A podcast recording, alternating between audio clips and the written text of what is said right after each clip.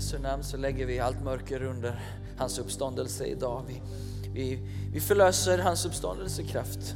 Vi säger ja till hans uppståndelsekraft in i våra liv. Vi säger ja till hans uppståndelsekraft in i kanske sjukdomar i våra kroppar. Vi säger ja till hans uppståndelsekraft i våra familjer. Vi säger ja till hans uppståndelsekraft i brustna relationer. Vi säger ja till den kraft som uppväckte Kristus från de döda. Att verka i och genom hans församling, i och genom våra hjärtan. Att det är den verklighet som vi lever utifrån. Och allting annat måste böja sig under det namnet som är upplyft över alla andra namn. Ingenting reser sig upp emot det namnet Jesus, för han är sannerligen uppstånden ifrån de döda. Det är verkligheten mina vänner. Det är det som är sant. Det som är sant i Stockholm, det som är sant i din och min värld. Oh, det är sant.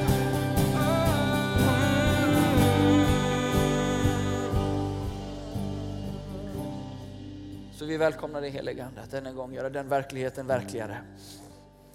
Att det är en överordnande verklighet och att det synliga är underordnat den osynliga verkligheten av en uppstånden Kristus. Och därför finns det hopp i varje situation, för varje människa, hur långt bort vi än har fallit, hur långt något har förfallit. Så talar om hans uppståndelse. Att det finns en väg genom varje öken och genom varje dödsskuggans dal.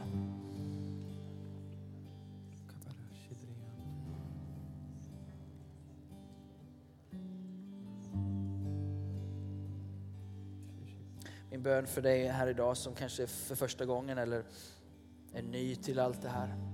Att du skulle få en glimt av vem han är. Det räcker. Att på något sätt hjärtats ögon skulle öppnas. Att slöjan skulle tas bort och att du skulle få se verkligheten själv sådan han är, Jesus Kristus. Det fanns en tid när jag levde utan Jesus, det fanns en tid när jag inte såg, det fanns en tid när jag var blind. Och jag hade väldigt svårt att förhålla mig till hur andra liksom försökte och var så väldigt gasade kring det här. Men så en dag så, så fick jag en glimt av honom och en dag så gensvarade jag av mitt hjärta och sa Jesus, om du är den du säger att du är, då, då vill jag ha dig som min Herre, då vill jag följa dig, då vill jag ha ditt liv mer än vad jag själv kan få fram och få tag på. Jag släppte taget och då kom hans ljus in i mitt liv, då kom hans kärlek in i mitt liv, då kom hans frid in i mitt liv som övergår allt förstånd. Det är min bön för dig idag. Att du skulle våga släppa taget, våga släppa in Jesus. Och du kan göra det just nu genom att bara öppna ditt hjärta inför honom. En enkel bön, Säg Herre är jag Jesus. Visa dig för mig. Och om han har visat dig, sig för dig, ta emot honom. Säg ja. Herre fräls mig också. Rädda mig också. Var min Herre. Han älskar dig förstår du älskar dig så oerhört.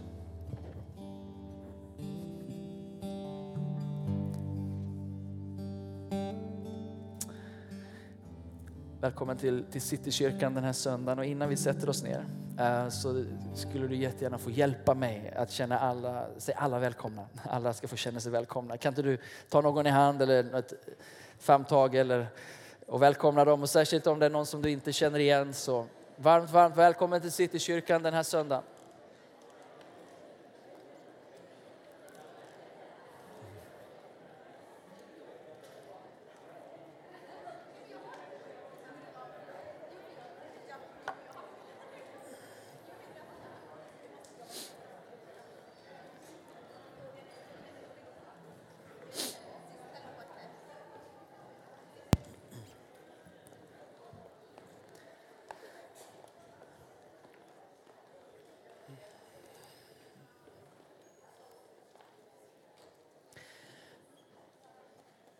Och är du, är du ny till församlingen eller till det här så får du gärna ta kontakt med oss eh, och fylla i ett kontaktkort eller vill du bli med i en citygrupp som är våra små gemenskaper så finns det eh, ett antal sådana som är öppna och tar, tar emot nya människor och får känna gemenskap eh, och familj. Igår som sagt så, så rörde Gud vid mig i köket där och det var tack vare den här faktiskt. Eh, så det är en bra insäljningspunkt här. Eh, men, eh, men det är så här, eh, Alfred och Elin Sydhage med team, det arbete ni har lagt ner, det, jag är helt övertygad om att den här kommer gå in i många kök, många bilturer, många, många sovrum där, där tillbedjan blir tillgänglig, där Gud, Fadern, blir synlig. Gud rörde vid mig i köket igår. Jag fick bara, alltså uppståndelsen, kraften av det lyfte mig. Eh, och mina barn. Eh, och ehm, så eh, det är väl värt att köpa den här skivan. Alfred, tack så mycket och Helen för att ni har lagt ner så grymt mycket arbete och tid med det här. Kan vi inte tacka så mycket. Alla som har varit med och gjort det här möjligt. Flera i teamet här också. Ehm, jag vet vad du har slitit Alfred. Det, han är här och, och, han ansvarar för, för fastigheten här och eh, pers, ja, kontorschef och jag vet inte allt vad han är. Ehm, och ehm, fyller sina dagar med väldigt mycket. Så kommer han hem och så får han spela in CD-skiva på sin fritid. Tack Helen för din, ditt bidrag och utrymme i det här. Ehm, men det som är intressant med det här det är att det här, går, det här är lite som ett, bib, som ett bibelbrev, fast det har inte samma dignitet. Men, i alla fall. men det går så mycket längre, alltså det lever vidare och det blir till sån rik välsignelse. Så tack, kan vi inte tacka dem en gång till? Bara tacka dem. Bara.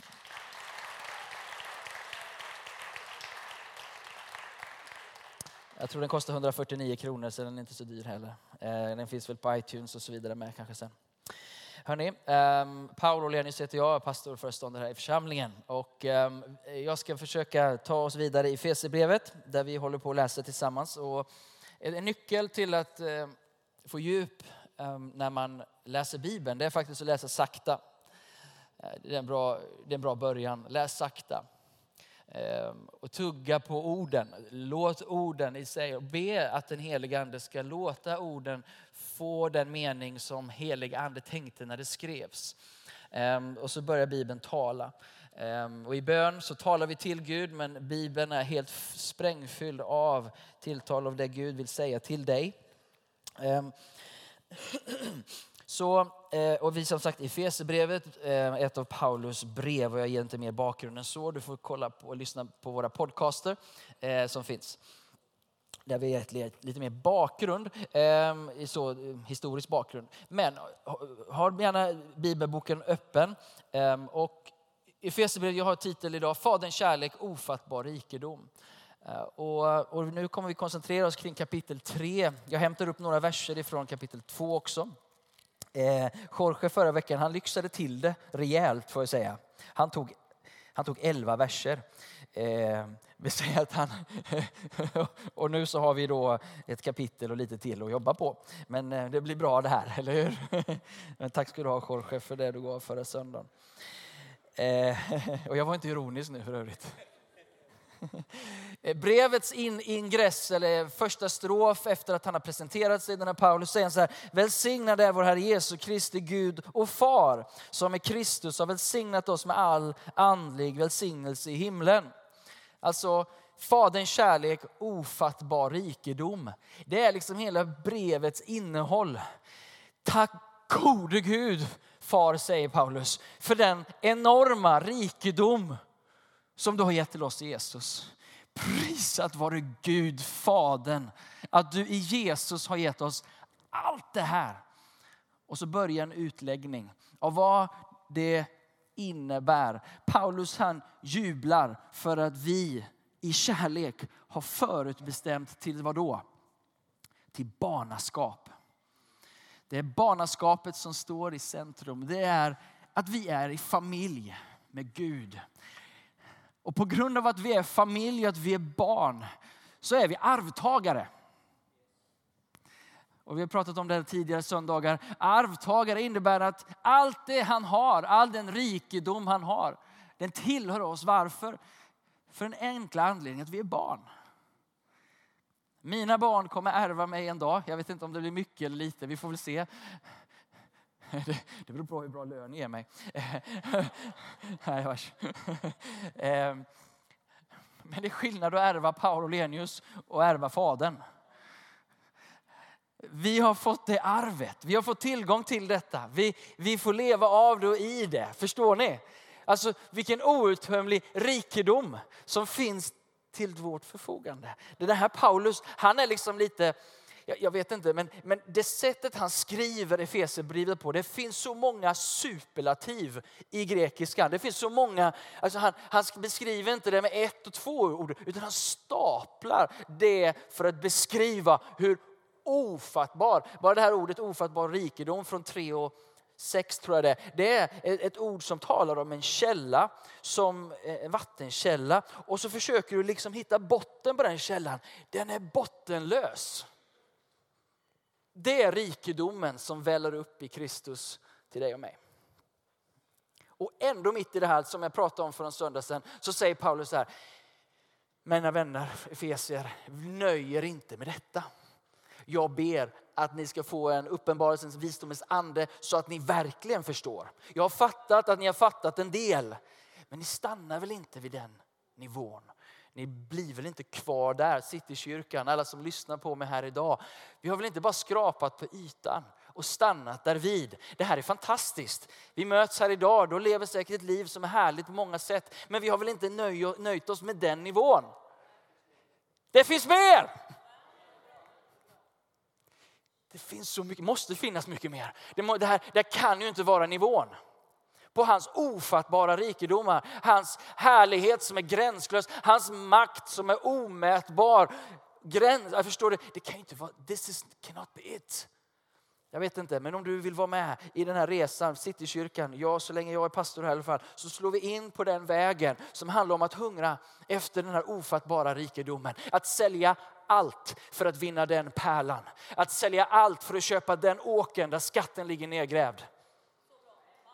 Guds närvaro ibland oss, det är det det handlar om. Hans härlighet i Citykyrkan i Stockholm, det är det det handlar om. Och vi har inte kommit fram mina vänner. Precis i början möjligtvis. Men vi är på den vägen. Vi är på den vägen. Det finns mer, kan vi säga det? Det finns mer? Tack. Jag, bara, jag, jag är egentligen jättetrött så det är därför jag håller igång mig själv här.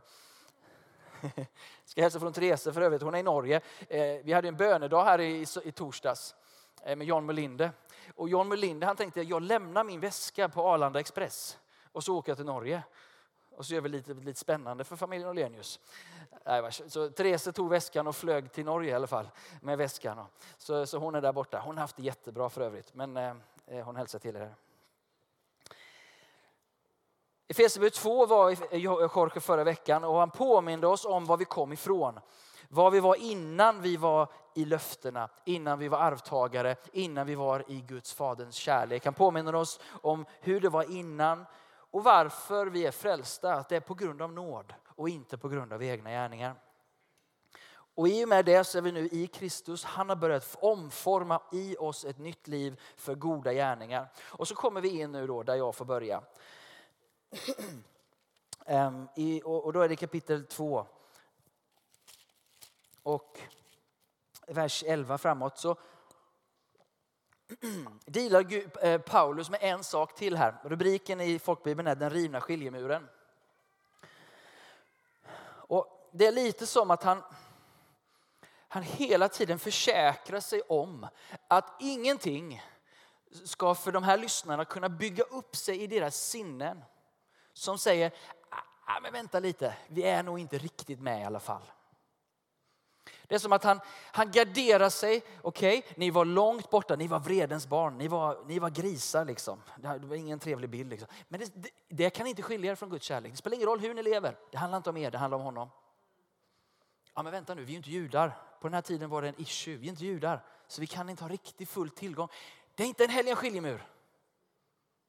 Okay? Har vi fler ursäkter som vi ska dela med innan ni börjar fatta att ni är i familjen? Att ni är hemma? Om du tar första bibelordet här som är på verserna.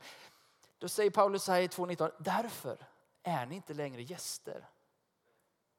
Ingen av er är gäster.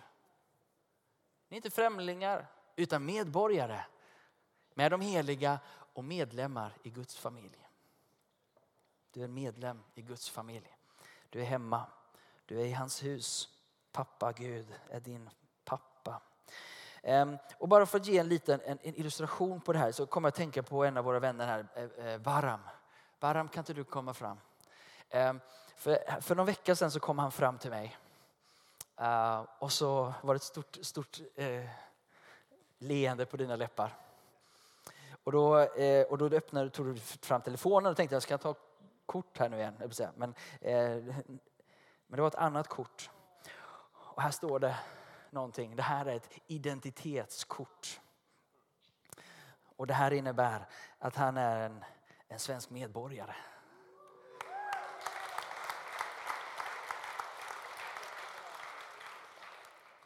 Det innebär att han har medborgarskap i Sverige, eller hur?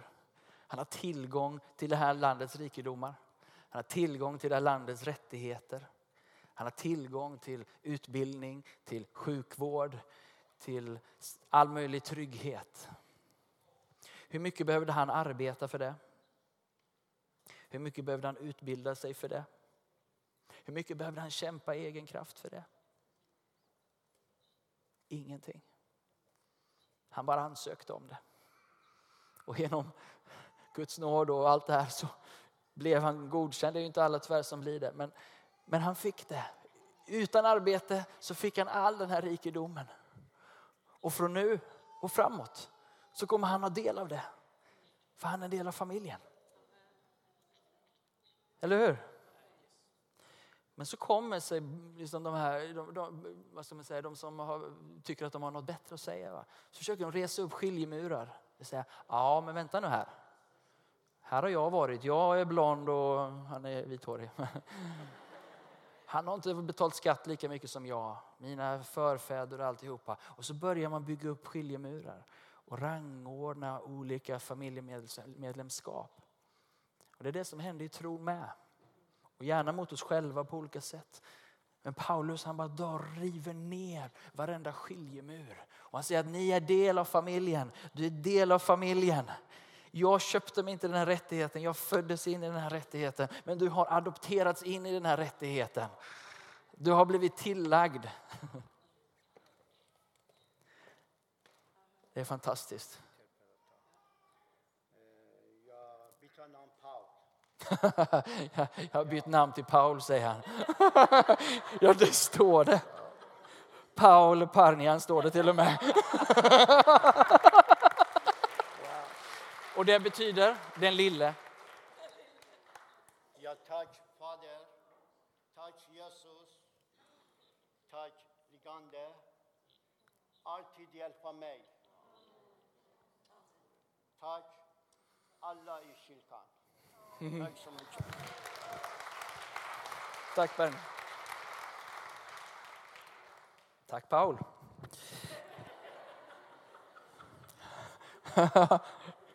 det är underbart. Men det är ju väldigt trist om Paul nu skulle börja fortsätta leva som Barham.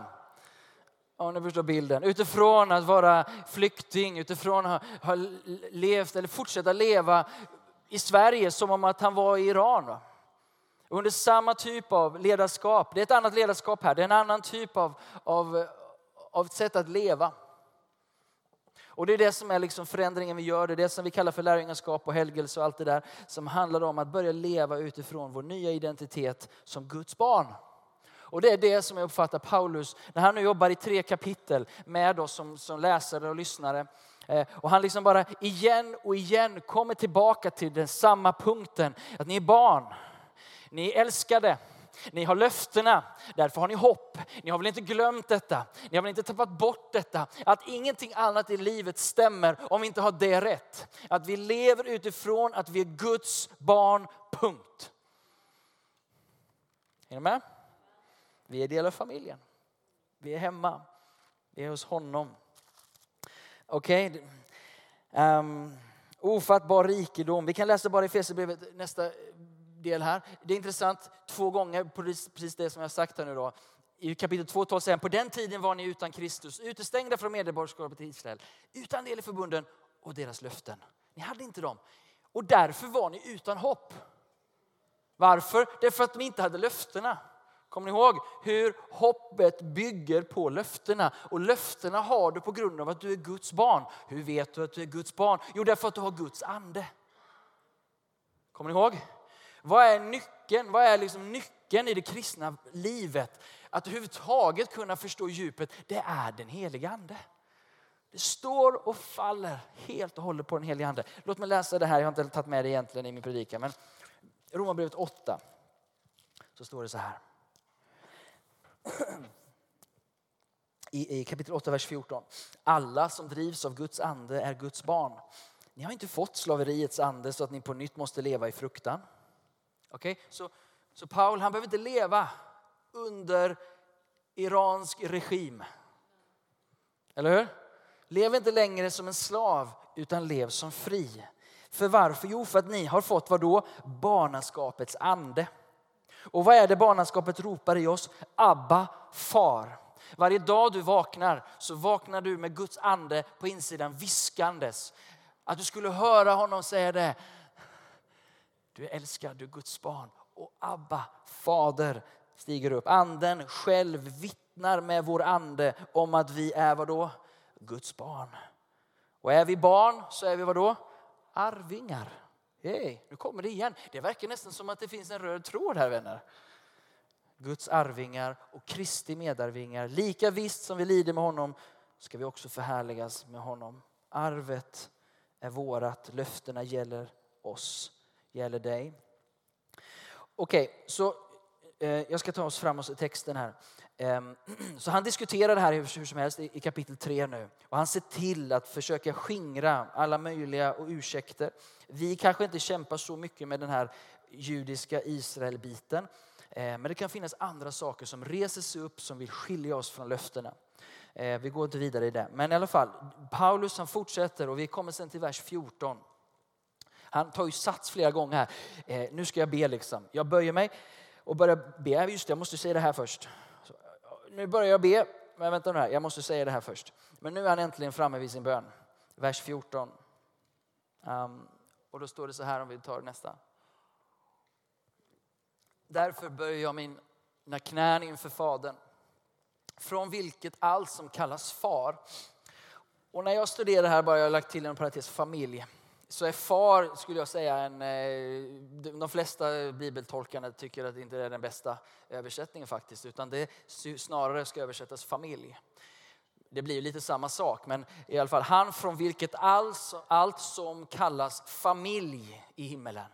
Vem böjer han sig inför? För det första, så för en jude att böja sig i bön, man står i bön oftast. Men det händer något speciellt med Paulus. Han går ner på knän och böjer sig. Det är någonting viktigt som ska förmedlas. Och han böjer sig, han visar sin hållning inför Gud. Och så säger han då till Fadern, um, uh, och jag ber att han i sin härlighets rikedom Okay, kom ihåg Efesierbrevet 1 och 3. Välsignad är vår Gud och Fader som i Kristus Jesus har välsignat oss med all den himmelska världens andliga välsignelser.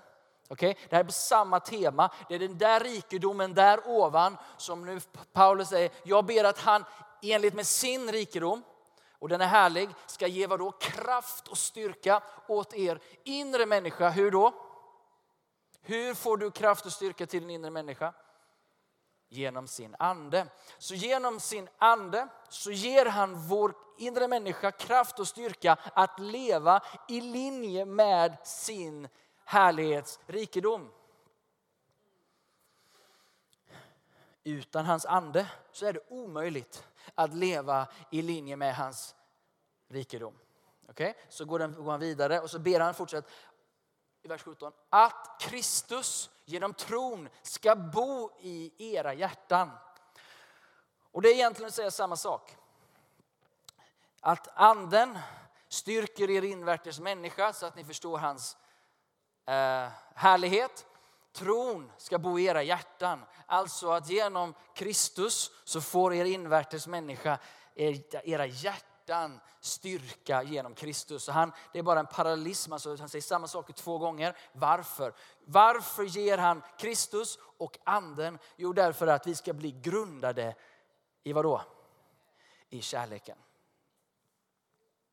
Så han tar ansats, varför nu? Han, han för ett resonemang och han river ner alla möjliga ursäkter så att han säkerställer att han nu kan liksom på något sätt skjuta bollen i mål. För nu ska vi in i kärleken.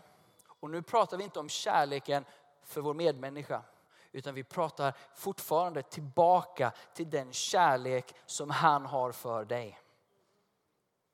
Än så länge har han inte börjat prata om hur du och jag ska leva. Han har inte börjat prata om hur vi ska ta hand om varandra. Utan han pratar om en sak. Och det är att vi ska förstå hans härlighetsrikedom. Att vi ska förstå hur omätbar eller outtömlig hans kärlek är för dig. Aha. Och då säger han så här, en liten passus i alltihopa. För då ska ni tillsammans med alla de heliga kunna fatta. Och nu börjar Paulus igen med sina olika ord och beskriver bara att det här är inte en liten box utan vi pratar om ni ska förstå bredden, längden, höjden och djupet. Av vad då? Går vi vidare. Det här kommer inte riktigt så bra fram i svenskan, för det styltas upp lite. Det här är inte skrivet på svenska, tack och lov. Det är skrivet på grekiska. Men det är, han, han styltar upp det på det här sättet. Han ger anden och Kristus för att rota er i kärleken. Det är det första han säger. Vad är kärleken? Ni ska, vad är detta för något? Det är någonting som är så brett och långt och högt och, högt och djupt. Att den här är helt bortom all kunskap. Vänner, de försöker inte Du kan inte gå till Stockholms universitet och få tag på det här. Den här kan ni bara lära känna. Den här bredden, höjden, längden och alltihopa, det kan bara lära kännas. Det kan bara lära kännas. Och han ger också en kontext för det här. Han säger att tillsammans med de heliga så kommer den här erfarenheten till dig i församlingen. Och så fortsätter han och säger vers 20. En, en vers som du säkert, om du har varit i uppfriskande kretsar, så citerar man det här ofta. Han som kan göra långt mer än allt vi ber om eller tänker oss genom den kraft som verkar i oss. Halleluja.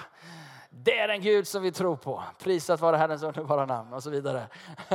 Och det är sant, men allt det där, allt det där är gömt i de ovan verserna av hans kärlek. Alltså det är hans kärlek som lägger grunden för att vi ska kunna leva ett liv där vi förstår att han kan göra mer än vi ens kan fantisera om.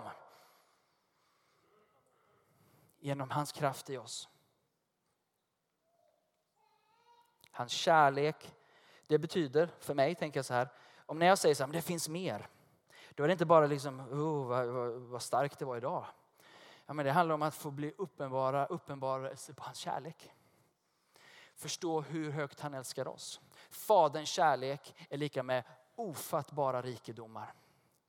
När vi tittar tillbaka på olika väckelsetider och inte minst det som var under 90-talet av karismatisk och det, det, kom från Toronto och på olika platser. Vad som händer när anden utgjuts igen över sitt folk. Guds faderns kärlek blir uppenbarad.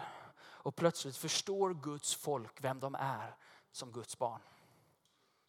Hänger ni med? Att den kärleken som, som, som sätter djupet i förståelsen vad vi faktiskt kan göra med honom. Det grundar sig i förståelsen av djupet av hans kärlek för dig. Att det är i kärleken mysteriet är. Det är i kärleken som vi... Mindblowing. Att veta att kärleken består inte i att vi älskar utan att han har älskat oss. Att du så älskade Gud världen att han utgav sin Att kärleken är början, starten på allt kristet liv. Hallå?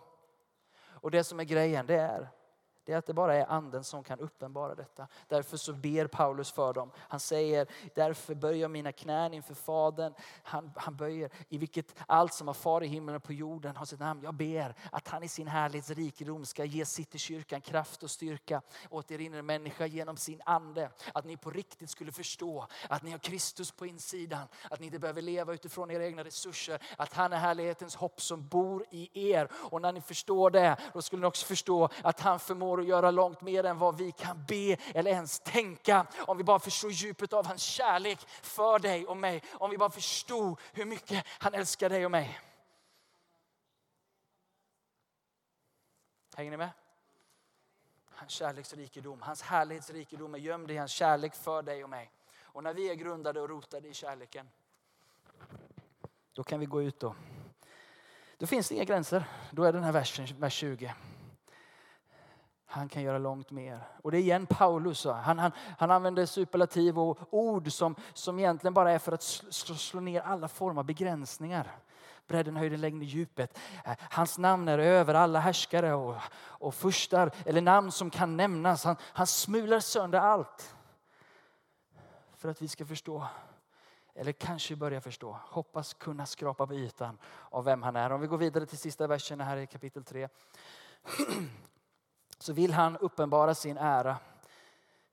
Inte bara hur som helst här, utan han vill göra det i församlingen. Till Kristus Jesus. Och detta sker genom alla generationer i evigheters evighet. Amen. Det här sker från generation till generation. Det här sker tills han kommer tillbaka.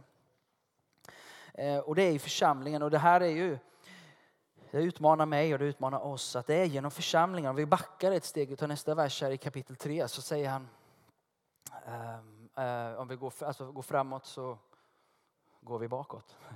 Eh, bara klicka det framåt. Nej. Ehm, utan nej, bara går framåt. Lite till. Bara fortsätt.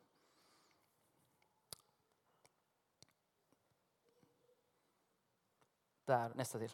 En till. Där. Nu ska, skulle Guds vishet i sin väldiga mångfald.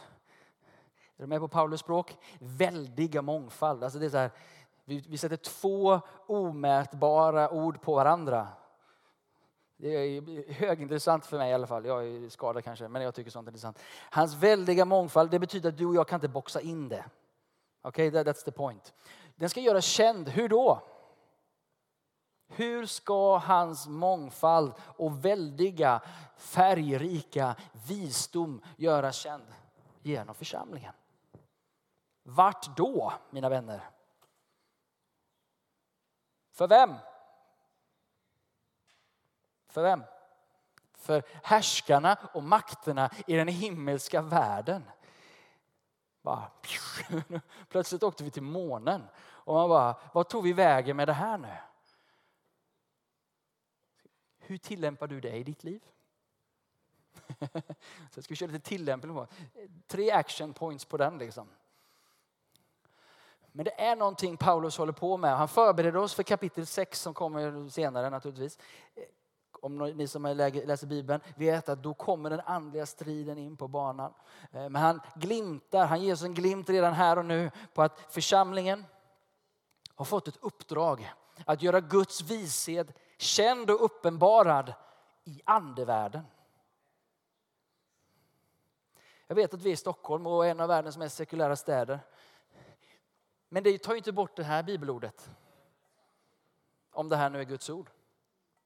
Om det är Guds ord, då kan vi inte bara klippa antingen. Du får jag ska säga, ta hela paketet eller ta det inte alls. Lite så. Men i alla fall, Bibeln är väldigt tydlig med vad som är den andliga verkligheten och hur den påverkar oss. Vi lever inte bara här i fysiskt, vetenskapligt, materialistiskt eh, tillstånd.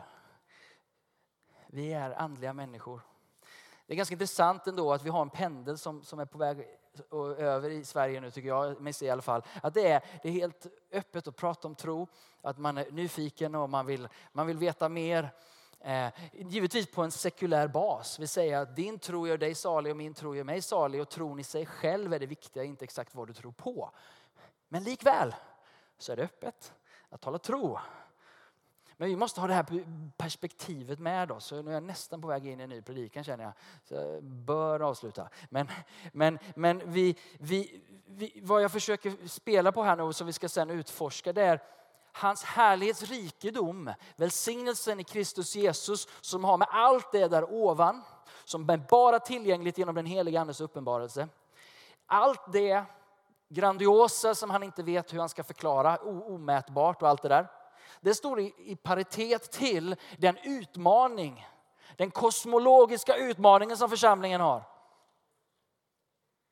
Det betyder att vi är satta att inte bara prata på människors språk. Vi är satta att ha någonting med den himmelska världen att göra. Han uppstår från de döda och han visar oss sin härlighetsrikedom här. Men om inte vi fattar den, då är vi helt lost här borta mina vänner. då har vi, vi har nada att säga till om kan jag säga här. För ytterst, till syvende och sist så strider vi inte mot vad då? Kött och blod. Vi betjänar kött och blod, men striden, den andliga liksom, utvecklingen har ingenting med människor och deras resonerande att göra. Det har allting att göra med vad som sker i andens värld. Det har allt att göra med hur vi strider och hur vi förstår och hur vi profetiskt analyserar och ser det som sker. Och vilka slutsatser vi drar av det om vi kopplar ihop hans härlighetsrikedom här borta och Faderns kärlek och att vi är älskade och att det är det som är vårt budskap. Men vi är satta här borta som församling att uppenbara det. Inte bara för den här världen, men för hela andevärlden. Hans visdom måste upp där. Hans visdom måste demonstreras för en andevärld. Jag, jag har inga svar just nu, ni inser det. Men jag bara talar ut någonting som vi behöver utforska. Och det här desto mer, därför blir bönens värld så viktig. Därför blir bönen i församlingen, det är inte någonting som några få utvalda håller på med.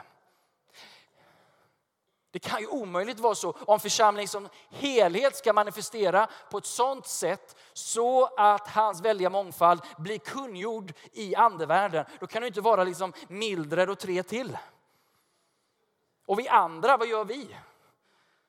Nej, du har bara tillgång till den världen av hans rikedomar i linje med att du och jag lever i anden. Och hur kan vi leva i anden om vi inte är bedjande? Bedjande handlar inte om att hålla på och dumma sig. Du får gärna be tungor men det är inget arbete som vi ska bara igenom. Utan det handlar om att leva i Guds närvaro. Att i bön söka sig till platsen där han uppenbarar sig. Där vi faller ner på knä precis som Paulus säger. Ge mig mer Fader. Jag är törstig, jag är hungrig, jag längtar. Ja. Jag vet inte om jag kommunicerar så bra just nu. Men det, det, du, du hör, bakom orden så hör du ett hjärta. Fånga det. Lovsångaren, ni kan få komma upp. Jag har skrivit att det är kärleken som uppenbarar rikedomen. Jag, de nedslag av Guds ande när jag verkligen har blivit så starkt berörd av hans kärlek, det är mina rikaste ögonblick. Jag glömmer aldrig när jag fick i bön se en bild, en vision av något slag. Och jag var så förkrossad för att jag hade insett att jag hade förnekat Jesus precis som Petrus och jag hade somnat precis som Petrus när Jesus behövde mig som mest. Jag var den där lärjungen som bara tänkte på mig själv. Och, och jag var så förkrossad. Och så fick jag se Jesus och han tittade upp mot himlen. Och jag såg hans ögonvita liksom så här. Och, och det gjorde så ont i mig för jag visste att på något sätt så hade jag varit med och korsfäst Jesus, min synd, mitt elände, och allt det där. Och så, så gick det lite tid och så fick jag igen se Jesus och vid det tillfället så tittade han ner på mig. Och då såg jag inte längre ögonvitorna så här utan då såg jag hans pupiller och han tittade på mig och sa Paul, jag älskar dig. Han pekade inte med handen för han hängde på korset men i alla fall. Den blicken av den kärleken som gick in i mig då. Jag grät i två timmar efter det. Fullständigt urvriden av kärlek. Förvandlad av kärlek, förvandlad av hans kärlek. Det är bara Guds ande som kan göra sånt. Jag ber att Fadern i linje och i enlighet med sin härlighetsrikedom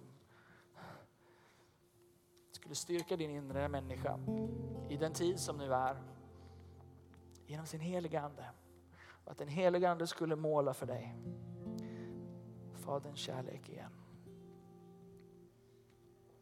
Att du är älskad, att du är hemma, att du har ett nytt identitetskort med ett nytt namn. Du är inte längre slav, du är fri. Du är inte längre främling, du är, du är hemma, du är du är älskad.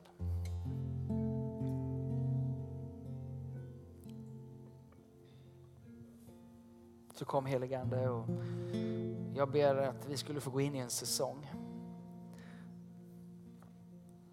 där vi vill säga kom helige Ande på ett nytt sätt. På ett desperat sätt, på ett sätt som gör att vi öppnar oss Herre. Jag ber att Citykyrkan skulle komma in i en säsong där vi är mer desperata efter din närvaro än något annat. Och helige Ande uppenbara Faderns kärlek Herre.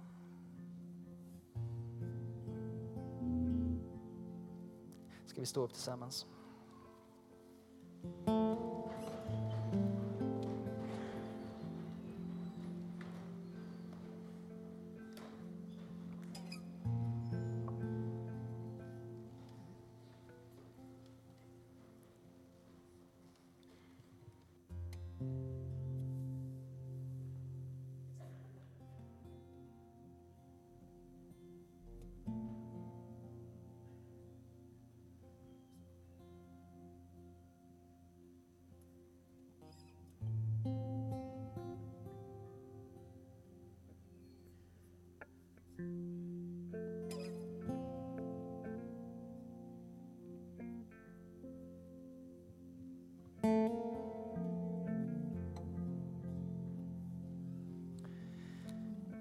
konsultera lite bara.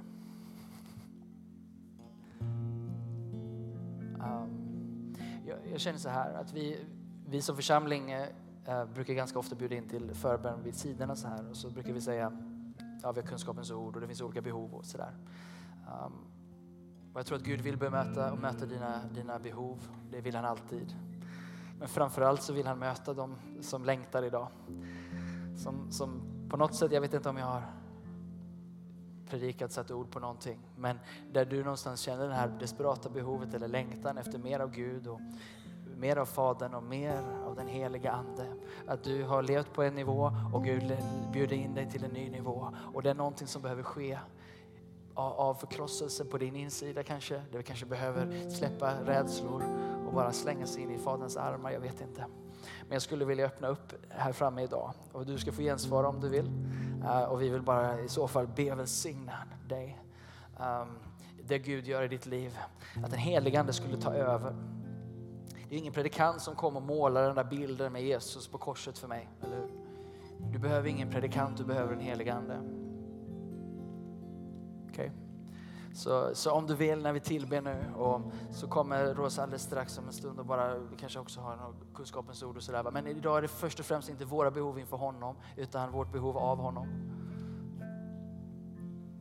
Okej, okay, så vi tillber dig om du vill söka honom så får du gärna komma fram här så ber vi tillsammans med dig. Eh, om Gud har börjat redan så häng på det Gud gör och så får vi bara välsigna varandra i det i den hungern som vi, som vi har. Så jag öppnar upp det vi kallar för ett altare här framme. Är du ny i kyrkan så ska vi inte offra någon. Eh, men, men det är ett, liksom ett sätt för oss att gensvara. Det är ett sätt för oss att säga, okej okay, Gud, här är jag. Fyll mig, mer, mer av mig, mer av dig i mitt liv. Mindre av mig, mer av dig. Så, så tillber vi honom så är du välkommen fram. Så förebedjare får gärna vara med och, och välsigna det Gud gör här sen.